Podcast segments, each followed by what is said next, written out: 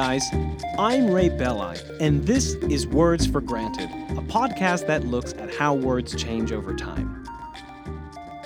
I'd like to start off today's episode with a few questions. What does it mean to be nice? What, if any, are the universal characteristics of niceness? Are some aspects of niceness nicer than others? Okay, I'll stop here because to continue down this rabbit hole is pointless. Every new question I have in mind is simply a more complicated way of asking the first question What does it mean to be nice? I'm going to make a bold statement. To be nice doesn't mean anything at all, at least nothing specific. When we use the word nice, most of the time we could be using a more precise word in its place. Here's a quote from Jane Austen's 1803 novel, Northanger Abbey. Quote, and this is a very nice day, and we are taking a very nice walk. And you are two very nice young ladies. Oh, it is a very nice word indeed. It does for everything. End quote. Indeed, it does. The characteristics of niceness are both so subjective and so numerous that if you were to tell me that guy over there is nice, the only thing I can deduce about him is that he probably won't punch me in the face if I say something he doesn't like. As for his actual personality, though, I don't know anything at all. Nice is a semantically weak word, and it always has been. In today's episode, we're going to explore why. If you listen to episode 1, you've already heard me say this, but for the sake of listeners who may have missed it, I'm going to say it again. Words have histories, and the present incarnation of any word is often the byproduct of many stages of change. Nice is no exception to this rule. In fact, it is the rule. Nice has gone through perhaps more changes than any other word in the English language, and I'm not talking about little changes either. I'm talking about a series of transformations that turned a word that once meant ignorant into a word that presently means pleasant or agreeable. That's right. When nice first entered the English language via Old French during the late 13th century, it meant ignorant, foolish, or senseless. The Old French word nice had the same meaning, and the Latin word nescius, from which the French word is derived, also had the same meaning. Ne is the Latin prefix for not, and scius is a form of the verb scire, which means to know. When put together, these two root words form a new word that literally means to not know. So there's the word's etymological foundation. It seems pretty clear, right? Nice was the word for stupid. But for some reason, shortly after nice made its way into English, its range of meanings began spiraling out of control. Okay, Brace yourselves for this.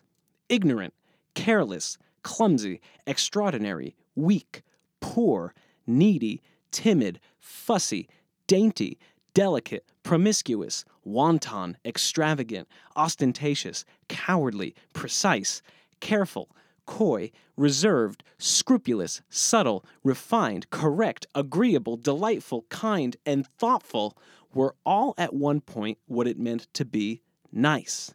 And this list is by no means exhaustive. So, what happened? Linguists don't have a precise understanding of how the many senses of the word nice developed and diverged, and to be honest, neither do I. But I'm going to try my best to weave together a somewhat cohesive narrative for you guys. The evolution of the word nice is like a disjointed, nonlinear Tarantino movie. Things don't always happen in a predictable chronological sequence, and you'll see what I mean later on in the episode. The evolution of nice is a testament to how words can mean whatever you want them to mean. Let's start things off with a few lines from Geoffrey Chaucer. As many of you probably know, Geoffrey Chaucer is the medieval poet most famous for the Canterbury Tales, and he's widely considered to be the godfather of the English vernacular.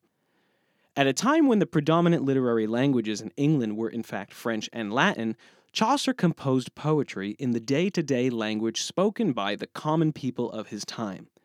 This is significant to us because the linguistic flavor of Chaucer's work is a reflection of how ordinary people actually spoke. So, if we want an authentic look at how people in the 14th century were using the word nice, he's a reliable source. In the Canterbury Tales, nice, which, by the way, was originally spelled N Y C E and would have been pronounced Nisa, is used several times according to its original definition, meaning stupid or foolish. For instance, in the Reeve's Tale, Chaucer writes, now get ready for my Middle English, ladies and gentlemen. And Don he fell backward upon his wife that wiste no thing of this nasa strife. Most modern translations of this line read something like, He staggered and fell down backward upon his wife, who knew nothing of all this silly strife. Pretty straightforward. The original Latin sense of the word, meaning senseless, stupid, foolish, or silly, is still perfectly intact. In the poem's general prologue, nice is used to mean precise, particular, or scrupulous. The line, Of nisa conscience tuk he no keep, is generally translated as, He did not have a scrupulous conscience. The word appears again in the yeoman's tale, this time meaning strange. In the context of the larger passage in which it appears, the phrase Eluish nisa lura can be translated as strange, mischievous lure.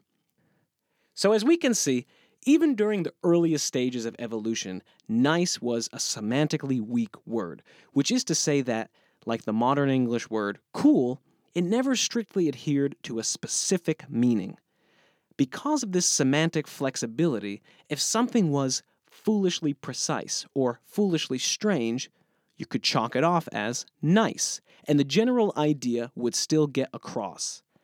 This initial semantic weakness, or flexibility, depending on how you look at it, is the key to the word's convoluted evolution.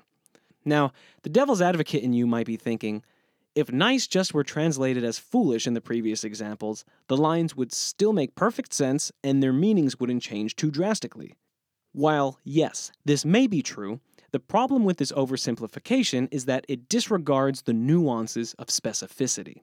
Foolishly precise and foolishly strange are not exactly the same thing as plain foolishness.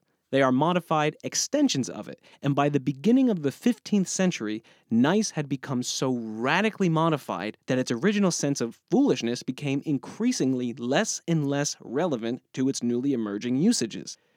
The Oxford English Dictionary cites lazy, delicate, fragile, faint hearted, unmanly, and fussy as accepted definitions of nice during the 15th century. Even if you can find a link between some of these words and the notion of foolishness, not a single one of them could be interchanged with it as a proper synonym or even an approximate synonym. The operative forces behind these divergences is simple. Words are constantly being used, and what is intended by each individual speaker is not exactly the same every time.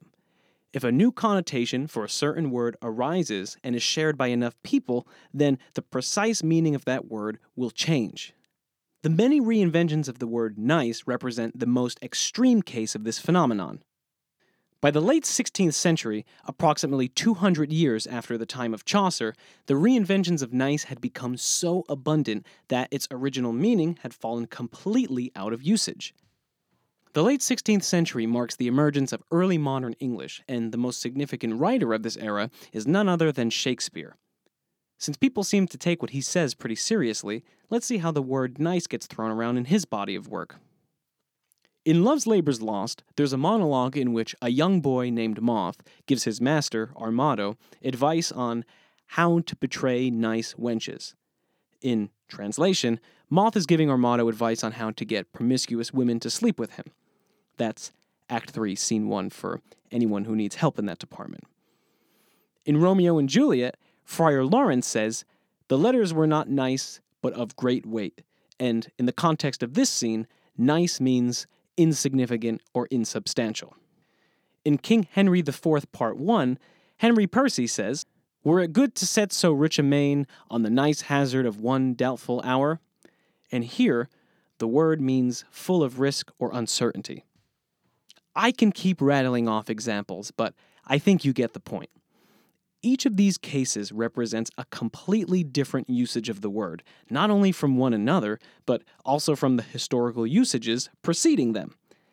If you get creative, you might be able to fabricate an argument making fundamental links between these usages and certain aspects of foolishness, but I think at this point the links are weak, and it's safe to say that the word has entered semantic territory, or territories, of its own.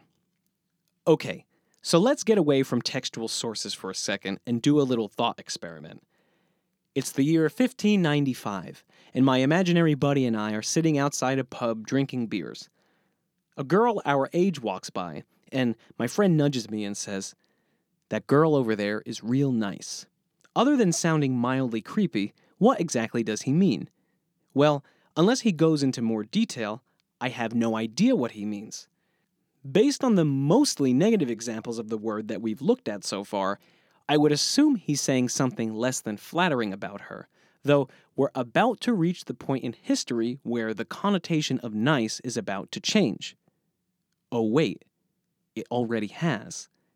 Here's where our story turns into a nonlinear Tarantino film. In circulation at the same time as these examples from Shakespeare are definitions such as luxurious, extravagantly dressed, shy, reluctant, fastidious, and pretty. So, our vague idea of what it meant to be nice in the late 1500s just got vaguer. Oh, and to make things even more complicated, some of the neutral and possibly positive senses of the word I just mentioned are not chronologically connected to this particular time period. Some of them, such as over refined and subtle, appear shortly after the era of Chaucer and coexisted alongside the many negative senses of the word. Confusing, huh? Well, from this point forward, the story starts coalescing.